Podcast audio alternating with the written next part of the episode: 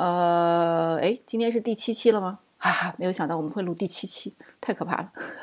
竟然就这么下来了。是啊，两周录一次的话，七期就是十二呃十四周，十四周的话就是三个多月了，三个半月了。哇哦，能干。嗯，我们很好记，从跨年开始了嘛。哦，真的、啊，对吧？一百期指日可待。耶！掌声，先鼓励鼓励自己。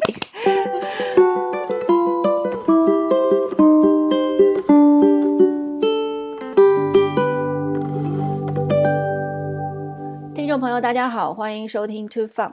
Two Fun 是由一对好朋友 Summer 和露露共同录制的聊天类播客节目。我是 Summer，现在生活在美国。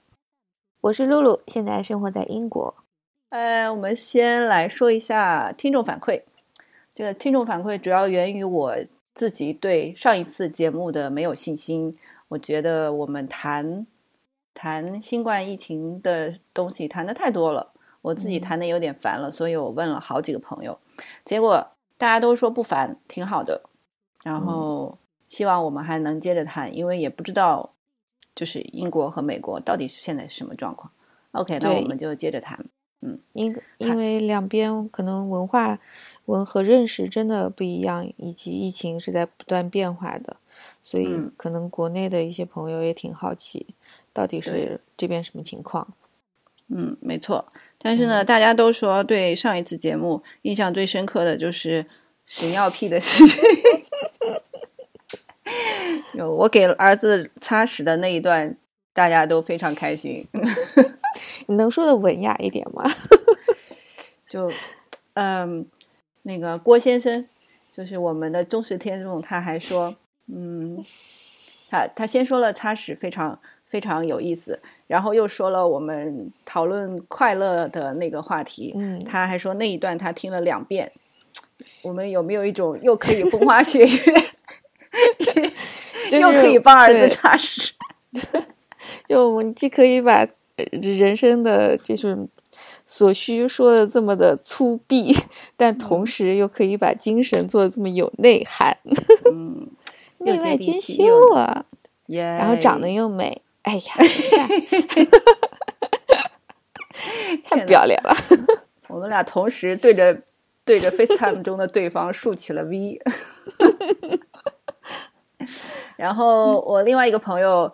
还有一个一些问题，就是一是关于屎的回应，想问一下我到底是怎么清理屎的？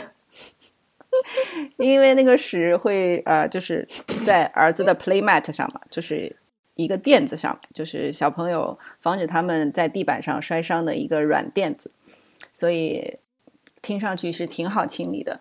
但问题是那个垫子呢是有那种凹凸凹凸的花纹。会卡在中间哦哦，我们要一上来就这么重口味吗？真的是，我手我手已经脏了，要不然其实应该去带个 N 九五，然后再做这个工作。我下次会注意的。嗯，戴上手套和 N 九五，是不是会好一点？隔着手套还可以用指甲抠一抠那缝里面的屎。咦。下次你从国内再买一把刷子。哎，你以为我没想吗？我很想拿那个刷锅的刷子拿下来把它刷干净，然后那个刷子就扔了。后来实在是算了，最后就是狠狠的拿湿纸巾把它擦干净了，然后还拿了那个消毒纸巾。反正到最后，我们家垃圾桶里面都是消毒纸巾的味道，就屎的味道都被消毒 消毒水可见盖了。多少倍的纸巾覆盖住了它，太心疼了。在这种物资缺乏的时代，是以前而且造成厨房纸都是秃噜秃噜卷的，现在都是真的是，然而而而且给我留下了很深的后遗症，就是我现在闻着那个消毒纸巾的味道，都觉得是屎味儿。每次拿纸巾擦快递的时候，都觉得嗯。哪里有屎的感觉？哎呦，太惨了我！哎，不过不过不过有一个很幸运的，就是我儿子现在会乖乖拉屎了，所以真的是，啊，那会叫的会叫的妈妈，儿子听话，真的是，你一定要学我。嗯，他就就是从那一次之后就两周了吧，没有一次再拉在裤子里或者是拉在尿布里，都是在要拉之前说要去厕所，然后脱了裤子，然后就那个就很简单了。嗯，真的还是得给娃长记性。嗯，就是要有一个非常严重的，让他把这件事情给 mark 一下。对啊，也有可能他是发现自己如果那样拉的话，妈妈会发疯，所以他就乖乖拉在马桶里。对啊，就像我们家娃，就从来不敢打扰我睡觉，因为他知道如果打扰我睡觉，我的那个起床气会暴跳如雷，他就会很惨。嗯，好吧。好，呃，然后其他的哦，还有就是，嗯，还是郭先生。郭先生好像已经第三次要我评价一下《青你二》了，《青你》就是是《青春有你》嘛，二就是一个一个综艺节目，选秀类选女团的综艺节目。然后我就勉为其难的评论一下吧。其实我根本就没看，因为我觉得我根本就不值得浪费一秒钟在他身上。我是看了一些评论，你人家说，哎，你没有看过猪跑，你怎么可以评论猪跑的好不好？但是我听了别人评价这个猪，不对不对，客观评价吧，应该是说讲述了这个猪的节，呃，比如说对话，还有，哎，滚你妈，上了热搜的那个什么蓬松的头发，什么淡黄的那个裙子什么之类的，你一看你的表情就知道你根本不知道这件事，是不是？我！这外面都吵疯了，连我都能，连我都能在微博上看一个片段，就是一个女的，嗯，想去呃，是一个参加女团选秀的女的，进行一段说唱，就是刚才我说那句话，什么蓬松的头发、淡黄的裙子，可以说她在节目上的表现还不如我刚才念给你的那么好。啊啊，就是完全念出来。对呀，所以我就不会去看那个节目，因为那个节目已经把选秀节目的核心价值完全扭曲了。我觉得选秀是要选优秀的，对，然后好的，但是那个节目就是选会作秀的，嗯，会做作的，所以就是什么，据说实力比较强的被淘汰了。然后，当然这个也不能怪那些选手了，完全是制作方的问题，思路问题，嗯，对，所以导向有问题。所以就是说，我花了时间，呃，在看对他的评论，已经是太尊重对他的尊重了，是吧？太尊重他了。对的，就是如果我再要花时间去看这个节目，真的是呃侮辱了我的时间。好了，小郭同学，就这些了。That's all，我不会再发再花多一秒在这个在这个节目上了，不值得评论。Over。好，下面的是吗？好，看 下我们讨论下面的话题。来，来，那你说说嘞？哎，我有个好事儿，就所以最近最近突然之间倍感轻松，就是我们家娃继上一次我们录节目，我不是说他拿到了一个学校的 offer 吗？然后就是录取通知书，然后在在上一个星，就我们录完以后。就是没两天，我就拿到了就是我们理想中学校的录取通知书，所以瞬间就觉得从就是留学过来的所有的压力就立刻包袱就卸掉了，就这种感觉就会让我觉得哇塞一身轻松。然后包括娃自己也是，呃，我以前我其实挺担心他有抽动症的，就因为我的发现是从。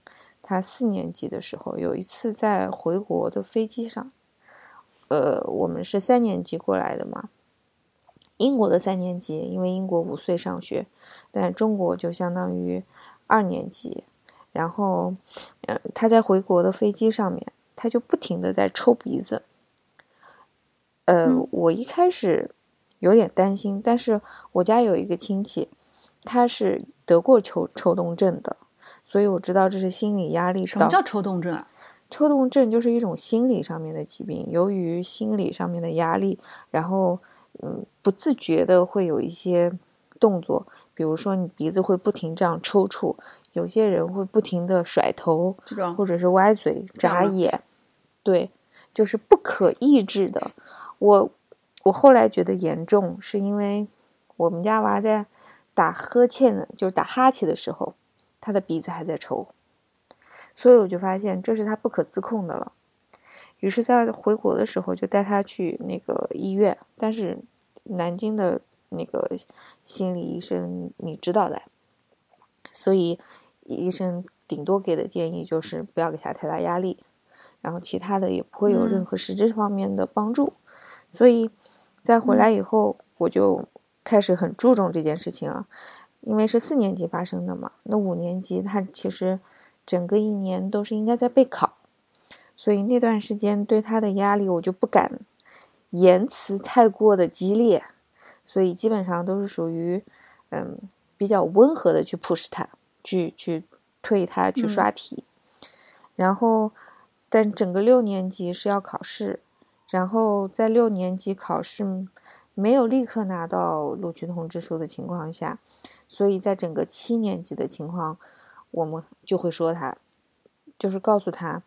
那个，你如果还是没有拿到录取通知书，那你后面的处境就会非常危险了。就是其实，这是对于小留学生来说一个比较，嗯，比较没有保障的一件事情。我觉得啊，就是因为嗯在国内的话，我们上的是一个比较好的小学，那这个小学是可以直升南京当地的一个重点的中学的，所以整整条通道就已经打通了。那之所以会选择来英国要上学，是因为觉得说，我们算了一下入学的升学比，就是如果我在同样的呃情况下，在中国，比如说他当时考小学是两百比一，但是后来已经升到很高了。但是如果在英国两百比一，我可能可以考顶级的学校了，顶级的中学，比如说伊顿、哈罗这样的。所以。如果是这样的话，那我不如，既然有机会，那就留在英国。而且，之前是帮娃儿补补习的一个老师跟我讲，他说这孩子很聪明，如果说他能够继续留下来的话，他觉得他考上好的私校是没有问题的。他真的是，你有没有总结过为什么之前那些，之前那些都比现在考取的这个差吧？呃，right，之前哪些？你的意思是？就是你不是说他之前就这两年里，其实也考了很多，都没有拿到 offer 吗？对，但是没有拿到 offer，并不是说这个比较复杂，并不是说他没有被这个学校录取，而是说这个学校在最终录取之前给他增加了其他的考试。嗯，就比如说，其中有一个学校。他本来是定在今年的五月份要让他再去参加一个学术的考试，如果这个学术的考试他的成绩优秀的话，那他就可以被录取。也就是说，他没有被最终判死刑，而一直是处于在考察阶段，所以这个阶段就比较磨人。嗯，那那你们之前就是考的这些学校，是不是都没有最后现在录取的这个学校好呢？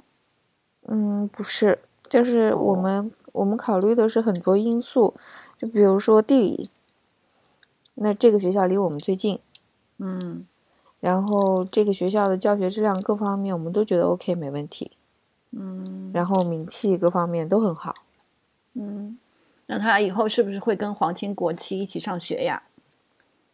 应该是吧，比如说 女王她孙子之类的。好棒哦！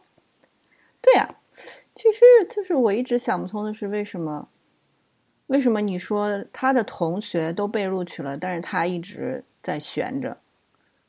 他其实是很优秀的呀，嗯、但是一直听你说他对他的评价，我一直觉得他是就是是个很聪明的人，然后智商也很高，但是情商不高，而且是个学渣，就是就是不是老师喜欢的那种学生。嗯。然后突然有一天就考了一百分了。嗯，他应该是这样，他是属于发挥不稳定型选手，就是有一段时间会非常好，有一段时间会非常不好。所以它一直在波动期。每当它波动一次，我的心情就地震一次，所以他自己就是就受了更多的磨难一次。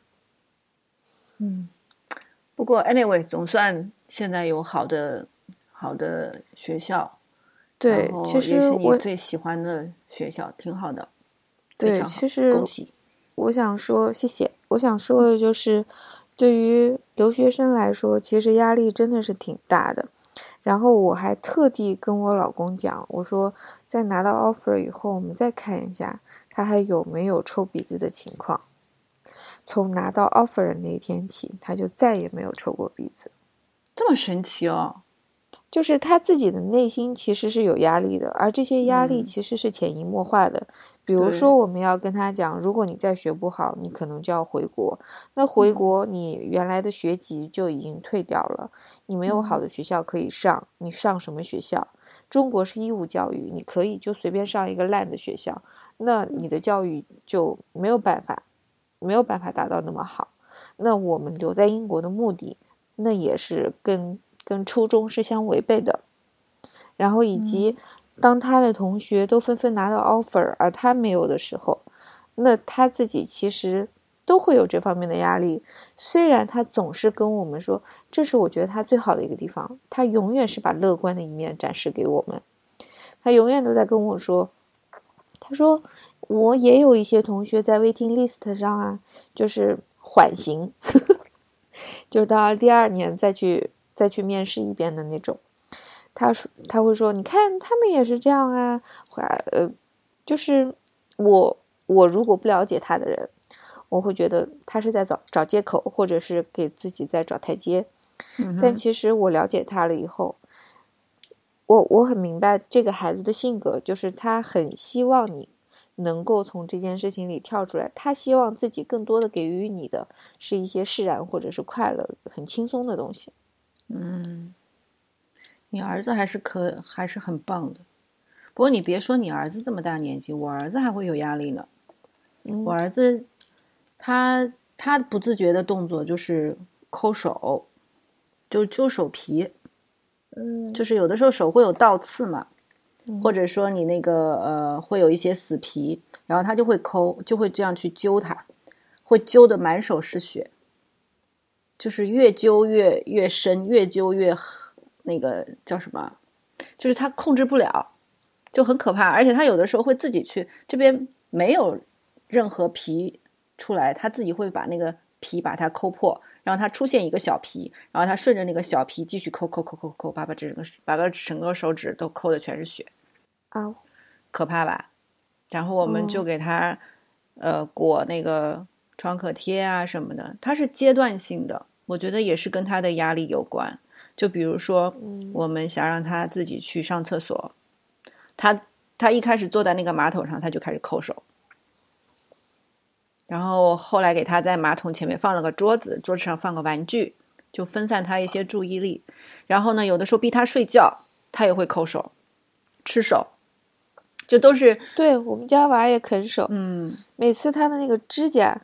就是有的就很长，嗯，然后有的就已经秃了，嗯嗯，这都是有压力的表现，压力的，小孩子也不容易啊，嗯，对啊，我前两天前天吧，也就是半崩溃了一次，就是儿子变得话非常非常多，然后我就是差不多每天时时刻刻都跟他在一起嘛，我就是有点疯了，就是啊，就觉得啊靠，这个日子。他虽然很可爱，就是我总是在不断的愤怒和愧疚之间度过。就是我对他发了脾气，一样，我也是。然后看到他柔弱无助或者一脸受委屈的样子，内心也会立刻觉得很后悔，又会软。然后这个画面就会在我的脑子里反复的浮现。是的，是的，是的。唉，折磨你的灵魂。但是我现在试着要平复，就是抚平自己的那个愧疚感。我要告诉自己。嗯，在他捣乱的时候，他也是很可恨的，所以就嗯，没有什么可以愧疚的，这就是正常的。他他捣乱的时候就是他不对，然后我该发脾气就是我该发，但是不不能说是我心情不好，他没捣乱，我去跟他发脾气，那是不行的。就是嗯，他乖的时候，我也得承认他确实是很乖很好的孩子，但是他嗯，就是一刻都不让你停，就是我一刻都不能离开他，他时时刻刻都要喊妈妈。然后，嗯，这两天跟他玩一个游戏。把 LEGO 想象成某种水果或者是食物，让他给我做午饭，然后就是我付钱给他，就刷卡，有一个收银机，有一个儿童收银机，然后我跟他说我要啊，比如说我要茄子，他就拿一个紫色的 LEGO，我说我要 broccoli，他就拿一个绿色的 LEGO，反正一样菜一块钱，然后最后是多少钱，他在那个呃收银机上面摁那个数字，然后再拿个卡刷一下，然后把那个。所有的 LEGO 放到一个盒子里，当成我的 bento box，然后递给我，然后我就去吃了。然后昨天我，昨天我离开了他大概三四个小时吧。然后我回来以后，我老公就说：“呃，儿子在嗯不停的做饭给他吃，大概给他做了五十几顿饭，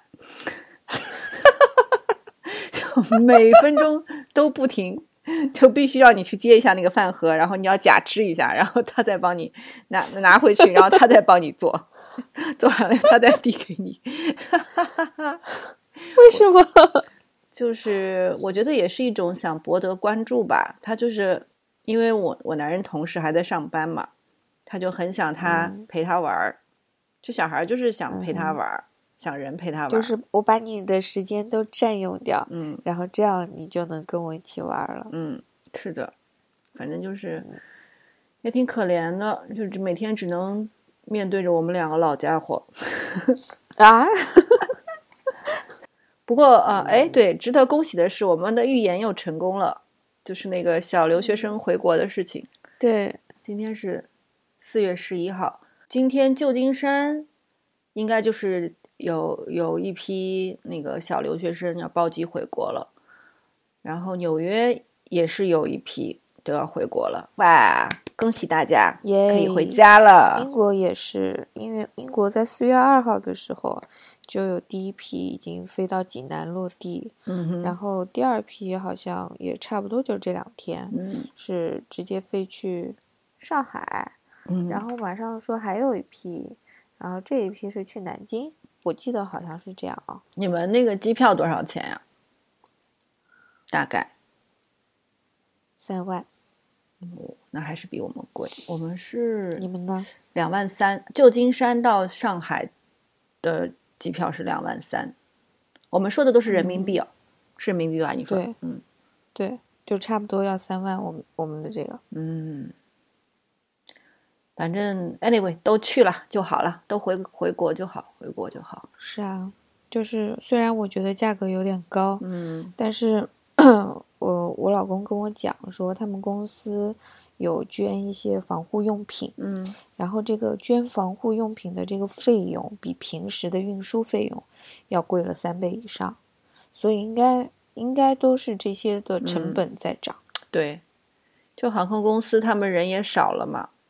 然后，嗯，哎，也是，也是，也是正常的，我觉得。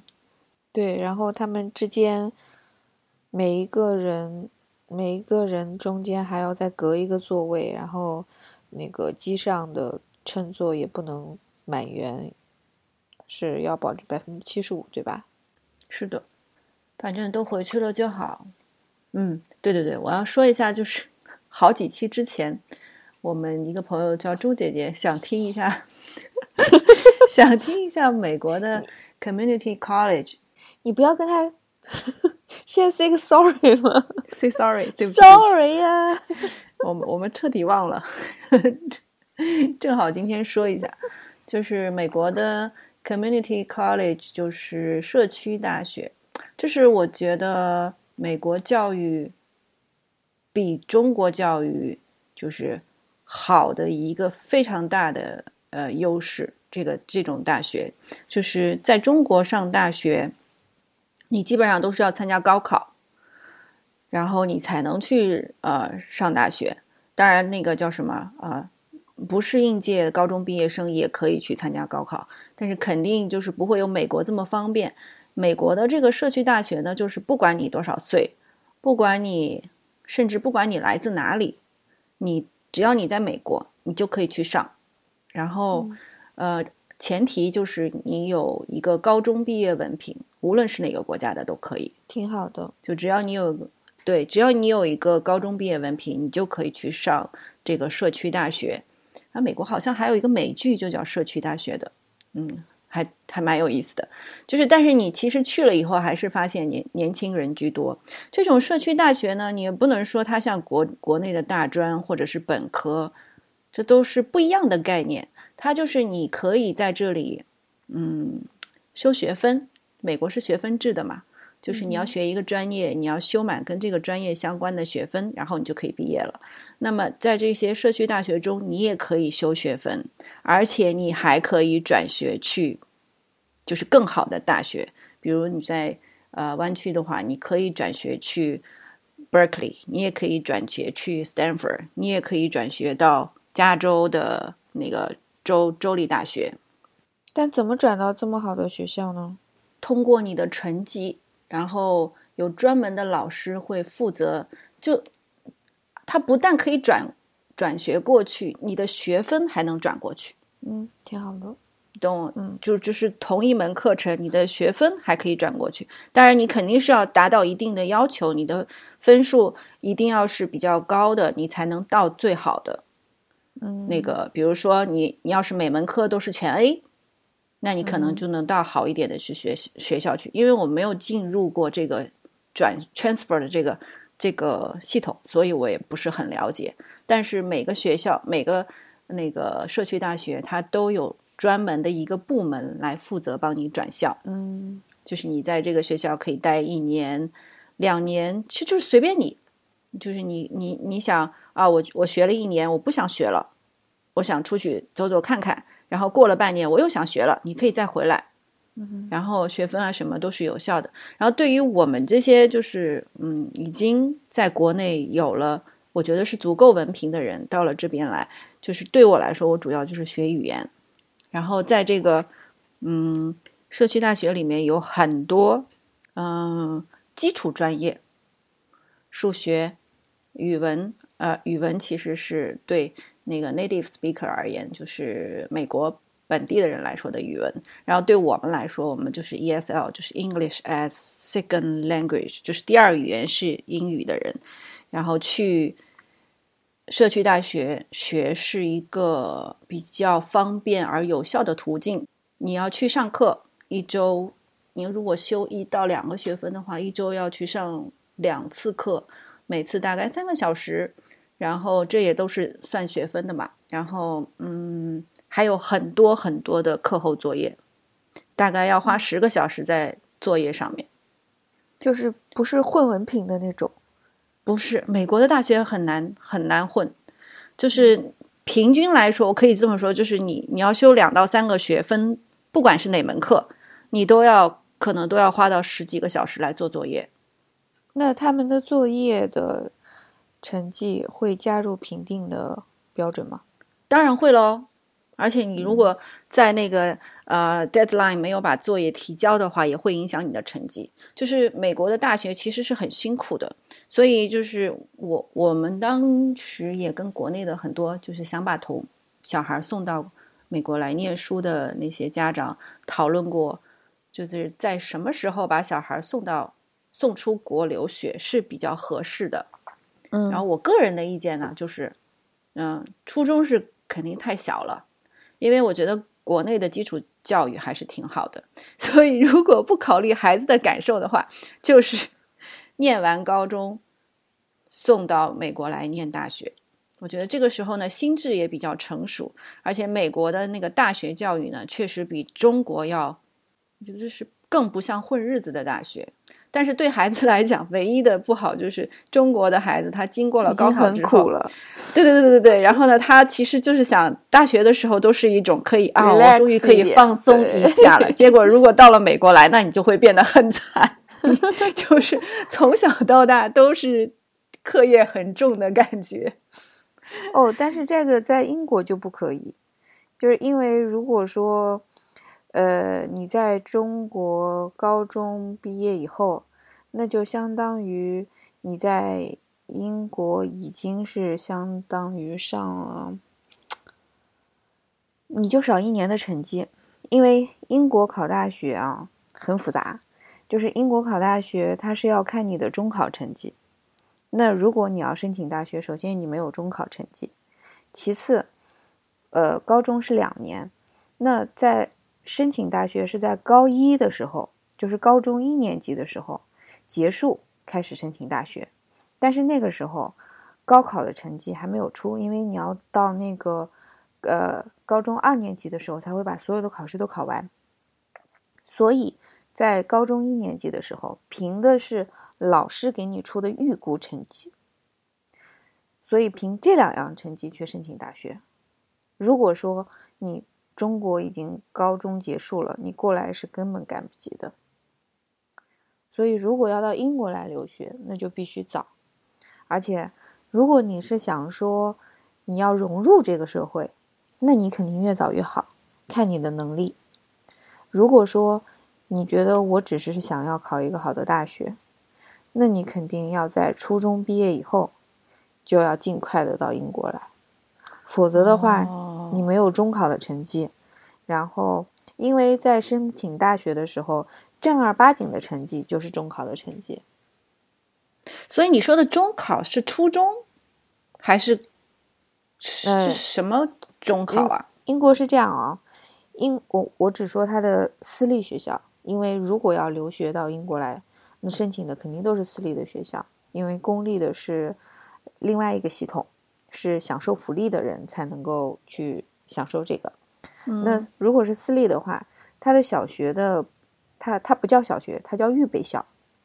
他的预备校的阶段是从五岁入学，然后五岁是一年级，一直上到八年级。嗯，就是十三岁的时候，嗯，十三岁岁的时候进入中学，然后在中学分为两个阶段，中学的前半段就相当于我们的初中，然后这个他们是有一个课程叫 GCSE 的课程。GCSE 的课程一共有呃三年，这三年中第一年是所有的课程全部都学一遍，有二三十门课程。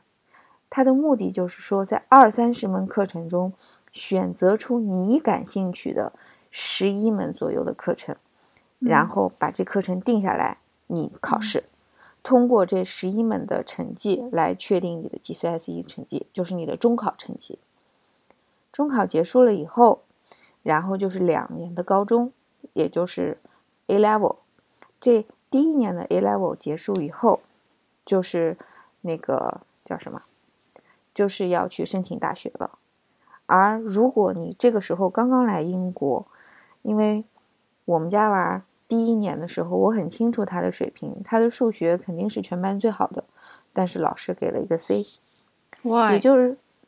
因为老师不能确定你，就是怎么说？英国的老师他的评判这个 A B C D 的标准，他不是靠你一次两次考试成绩决定的，他通过你上课的表现，以及你整个作业的情况和你考试的成绩，他综合判断的。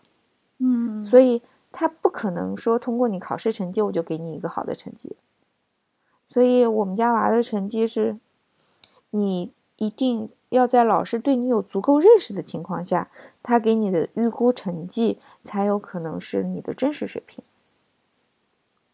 所以你家娃是因为上课调皮吗？还是因为就是老师对他了解不够？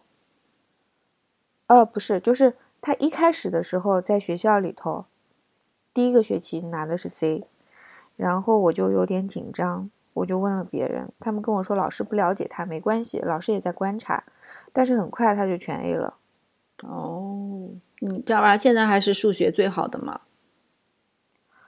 呃，他说来了一个中国的女孩，数学比他好。反正呃，中国人的数学，所以我我跟那个其他呃招生官聊天的时候，他就说。你不要告诉我他的数学好，中国孩子数学好是很正常的，所以我就跟他说他的英语好。嗯，我们这边也是，我有个朋友过来了以后就拼命推娃儿，因为在国内就比较推嘛，然后到了这边来就找那个奥数的老师，他就觉得，嗯，华人嘛，在那个体力上、体育上都不占优势，然后我们最大的优势就是我们的数学，学习成绩。嗯，那是嗯，可能是美国跟英国的情况不一样，英国不单看成绩的，所以这就是难的地方。呃，是因为奥数它的那个它那个嗯特殊的原因了。因为奥数只要你一旦排入全美前十，你上 MIT 那种，你就能被好的大学录取，对吗？对，嗯，在在英国也是这样，就是呃很多中国孩子他们想要上牛津、剑桥，他们攻的路线都是奥奥林匹克，要不然就是奥林匹克的化学、数学，就是物理化。嗯哼，就是我那朋友就，我觉得他就想让自己孩子走那个道路，但是他已经意识到他孩孩子并没有那个数学的天赋，就是如果真的要在奥数达到全美前十的话，你光努力是不够的，就是一定要有天才，一定要有那个天赋才行。我现在觉得天赋这个东西，你真的是没有办法的，就是在英国他们考试啊。他们考试不是考你每一年的，就相当于我们的期中考试，就大考。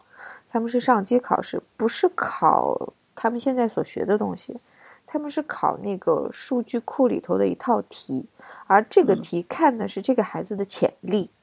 嗯，所以他们会觉得说，你现在的成绩只是你现在这个状况，但是你后续发展会是什么样，其实更加重要。所以英国的整个评判系统，我现在，呃，孩子在这个体系里，以及我现在开始做留学，所以我才开始慢慢能够理解，就是中国的那一套和英国的这一套很难。所以，如果孩子突然之间想要出来，还想要上一个好的学校，挑战其实蛮大的。因为中国的孩子，其实现在培养的都已经非常全面了，就是平时星期一到星期五数就是。攻攻学术，平时星期六、星期天就开始攻兴趣。对，但是，但是，其实，在英国，如果你要考上好的大学，你不但是要有你的学术成绩，你的 CV 还要很好。那 CV 其实很大一部分，就比如说你有没有做过义做过义工，然后你对这个社会有没有什么贡献？嗯，就这种的，嗯，对这种东西，其实他们不只是看重。你会不会学习？他们其实更看重的是你会不会做人，对，甚至你会不会交交际，你有没有那个领导才干？对，就对美国的那个大学生来说是非常非常重要的。如果你成绩不是非常好，但是你有非常优秀的领导才干，然后你组织了很多很多活动，对，那就是非常受欢迎的大学生了。对，所以就是受学校欢迎的。所以他们讲究的是你的发展是要比较全面的。所以他们哪怕在运动方面，在私校里每天要坚持两个小时的运动，我觉得挺好的。美国不也是吗？如果你体育非常好的话，那你也是可以，就是体育特招生也是一样的，就是对你体育到某种名次，你就成绩怎么样就不重要了，就可以直接被学校录取。对，这边也是，而且他们对体育生就是就学校。不管是老师还是同学，对体育生都非常尊敬的。对，我就记得我，嗯，我们以前在中国是体育生，就是大家有一点看不起。对，体育特招四肢发达，头 脑简单。嗯，是。他之间不是，他就是，而且很多体育生真的就是非常有魅力，而且是很聪明的人。对我发现，就是在英国，就是呃，我我家娃儿他们这个年纪里头。体育最好那个男生，不但体育好，各方面都非常好。嗯，是的，有意思啊。出来了以后就发现每个国家的教育观不一样，但其实从另外一个观点，就是从另外一个方面，你可以看出来，呃，中国他现在还在迫使孩子的学习，因为觉得数理化走遍天下都不怕，所以哪怕是在英国，如果他们。中国的孩子想要考到国外来，必须靠的必须靠的都是理科方面的，嗯，文科基本上基本上没有，因为因为就像我讲的，他们在他们在英国本土，如果是学中学阶段的话，那么。呃，中学课程有二三十门，给他选择自己的兴趣范围，他都是根据自己的兴趣去选择的，所以他没有必要一定要去冲理科。对，所以就像英国的第三块牌子，帝国理工，基本上都是中国学生，因为英国人觉得说，哦，理工科太累了 我不要。那还有一方面，就说明他们的经济决定的，嗯，就是这个国家已经富裕了很多年了，嗯，所以他们不需要再把自己的孩子 push 成那个样子，再去再去实现自我突破，嗯，他们只只需要，甚至说，嗯嗯，继承一下我的公司，经营一下我的公司。我们家娃就跟我说，他的哪个哪个同学家里头是有电影院的，他还有一些同学家里头是在伦敦开连锁酒吧的，嗯。所以他们不需要你，你只需要把你的整个素质培养好，然后，呃，你的理解力以及你的 social 就社交能力这些都全面发展，他们就觉得挺好啊。嗯，为什么非要去？而且他们很重要的是，你身上一定要有亮点。就像为什么体育生会受到欢迎，因为他身上的亮点就是他的体育啊。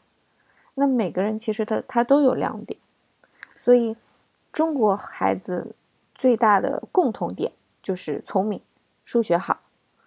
但是除了这个，其他的呢？现在的中国孩子基本上都会乐器。但我我就想的是另方另外一方面，我都觉得对于那些本来天性就比较内向的人来说，就有点不公平。不善与人交际，或者是不是很突出、很亮眼的孩子，是不是就不太公平了呢？不是，我觉得不是，因为，嗯，在我娃班上有一个女生，她就是属于所有的成绩都是 B，嗯，但是她非常的稳，嗯，所以在这次考学校的时候，他他考到了跟我娃一样的学校嘛，嗯，他第一时间就拿到 offer 了。嗯，就是因为他们会觉得说，你这个孩子，你只要你比较全面，嗯，他不会在乎你是不是，只要能够达到他这个学校的入学标准，他就会觉得你比较全面，然后同时你也比较的稳，嗯，他会很欢迎这样的孩子。好吧，那就好。美国我还不知道怎么样呢，慢慢从你娃上学以后，你就慢慢了解。嗯。慢慢再说吧。这个真的是一门学问，里头有好多东西。我原来接触的人，甚至有是小学六年级一开学的时候，呃，英国就考考中学的考试了。嗯，他已经五年级过半了，他不知道。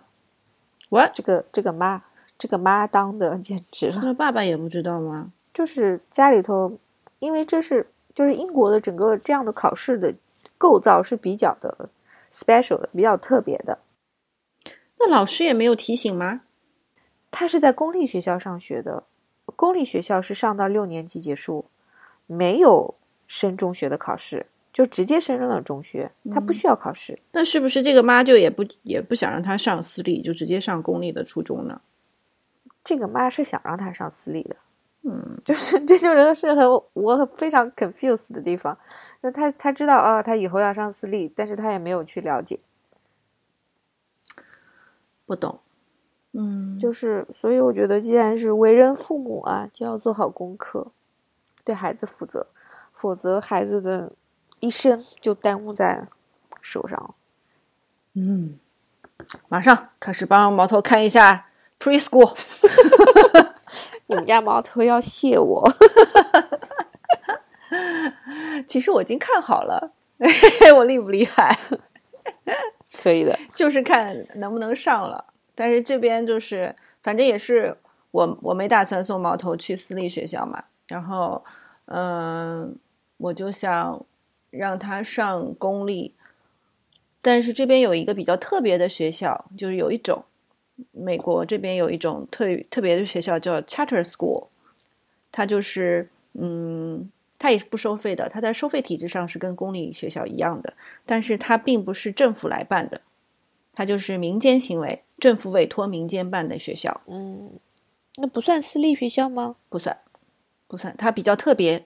呃，我们这儿的，我们这个城的 charter school 是英语和中文的双语学校。啊，就是我比较想让他去上双语学校，然后这边还有英语和西班牙语的 charter school，就是呃双语的学校，就是双语的小学。其实双语的 daycare 就是幼儿园、托儿所已经蛮多的了。然后，但是双语的小学并不多，但因为它是公立的一种嘛，然后他们的数量并没有达到就是需求的那个，就是学校的数量没有达到需求，所以你要进这个学校都是要抽签，啊，所以就是看运气。那这样的学校，它的办学质量怎么样呢？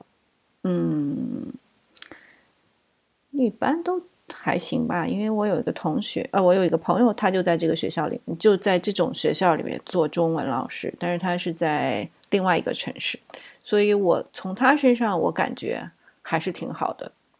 但是这边怎么评判一个学校的好坏呢？首先要做 tour 嘛，然后要去做，嗯，这个学校要看学校的那个评分，就仿效嘛。对，要仿效，然后也要在网上查这个学校的评分，然后大家对他的评价。因为我现在能听到一些评价，就是对我想去的这个学校的一些家长的评价，我能听到一些，我就感觉还不错。就像其实这边的私立，我也听到好多，一个是私立太贵了，我我觉得上上不起。哎，你这边多少钱私立？嗯。没问过价钱，应该是四万到八万不等吧？刀是吧？啊，但其实云到一个月的话，也就跟按月付吗？不知道，反正 daycare 是按月付的，肯定是按学期付的吧？不知道，没研究过呢。我在毛头上学这个问题上没有你用心啦，我是比较随意的，我是佛系的。哎呀，那。那我们俩的出发点也不一样啊！我们之所以留下来，就是为了要孩子上学啊，所以这是重心啊。但你不一样啊，你的出发点是移民啊，所以这就是本质区别。哦，OK，就是你是属于去英呃，你是属于在美国生活呀。嗯，好吧。而且矛头也也不存在，他如果考不上这个学校，就没有学可以上的情况。对啊，我们还有 community college。对呀，就随时都可以上。如果如果让我们家娃现在如果没有学校上的话，他只能去上这边的，就是社区的学校，那就是所谓的公立学校。公立学校的话，我们查了一下，那一年升去大学的也只有几个人。升去大学还是升去好的大学？大学。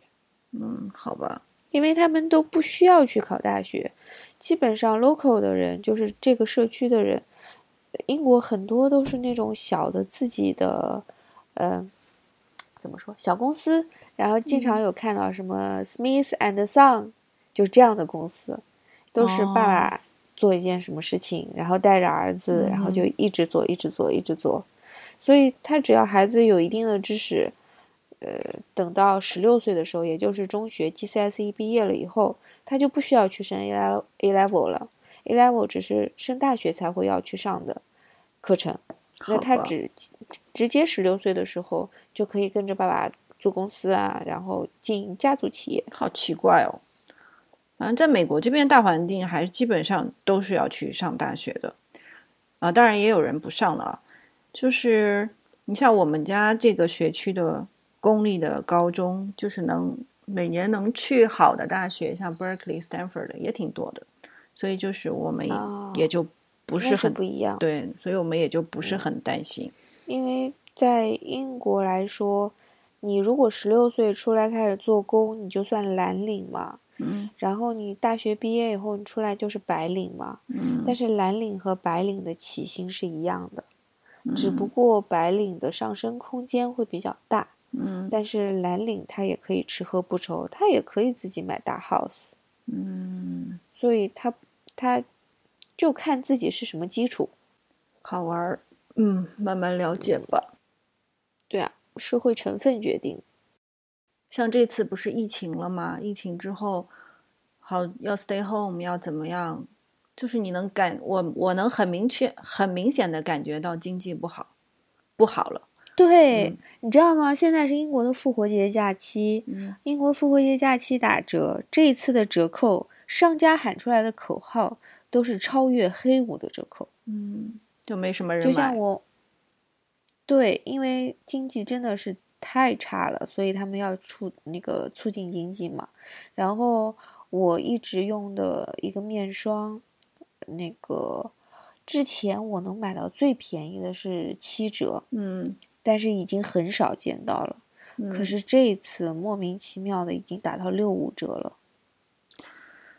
我是我不知道我怎么了，我就在这个阶段，我就购买欲就没了。你只记挂着去买那些什么大米啊、卷纸啊，生活必需品。真的从 就是从我们 stay home 之后，美国的各大网站都在打折，从化妆品到衣服，什么都在打折，到电器，嗯，我就就没买过，真的没买过什么。昨天还是什么优衣库。优衣库免邮日，就是你买双袜子，我很喜欢优衣库的袜子嘛，就你买双袜子，他都给你邮到家的那种，我都没有买任何东西，就是一看到有消息过来，然后我就点一下，撸一撸，然后就关掉了。嗯，我们也是这样，但是，嗯，但我并不是因为没有钱，对啊，这就是是，嗯就马斯洛的需求理论啊。因为现在病毒来了，那直接最大的威胁就是生存啊。所以大家嗯现在把重心都放在生存上面，大家都忙着去囤米。今天我老公还在跟我讲说，那个中国的大豆，呃，嗯已经上涨了百分之八十，然后各个国家也会限制粮食的出口。那嗯，那我不禁就要担心，我家里虽然已经囤了七十斤米了，但是我 what？人多呀。我我爸跟我说，他买了一百二十斤在家里，我说什么东西？我我跟你们说，我就买了三十包。对，但是接下来包括我们这边会有一些华人的那个送菜群嘛，就是嗯，大家会在群里我们也有头接龙，我要什么我要什么，我一个都没加。然后他会一次性的去大伦敦帮我们都采购回来，他就在群里跟大家说，嗯。最好把粮食囤够，那个接下来可能真的很难买到米，我们的米已经涨了很多了，我跟你用的一样的那个井字米，然后那个米之前卖二十几，嗯，二十几磅，现在已经卖到三十几磅了，我不知道有没有涨价。我也不知道有没有涨价，这都是我男人告诉我的，我从来不看价格。我也是，但是就是我的那个经济不好的体会是因是来源于我们家邮箱的广告越来越少了。以前就每个礼拜啊，就各大超市还有各个什么保险公司什么乱七八糟的，那广告就塞得满满的邮箱里面，一大一厚碟子，然后每次我扔都很烦。然后最近就是真的越来越少，几乎就只有我们自己的信了。哦，大家都 stay at home 啊，但是你就觉得这肯定是经济不好的一种体现，而且好像美国要那个什么了，要要吸，就是把美国在中国的企业弄回来，弄到美国来。但是一个是刺激经济，一个是就是因为失业率现在很高嘛，嗯日本现在也有这个政策，所以啊，就是那个全球化的停止甚至倒退，还挺可怕的。肯就定会有一波哦。今天还在讨论说，就算疫情结束了，stay at home，大家都回去复工了，但是那段时间真的也很难撑下来。其实那段时间才是最严峻的，就是大家又开始上班了，你该付的工资要开始招付了，这个时候企业能不能撑下来？但是，呃，经济效益还没有上来，那个时候怎么办？真的是，这个世界没有一个人是孤岛啊。嗯，就我们，就现在好多国人都在隔岸看着我们的火，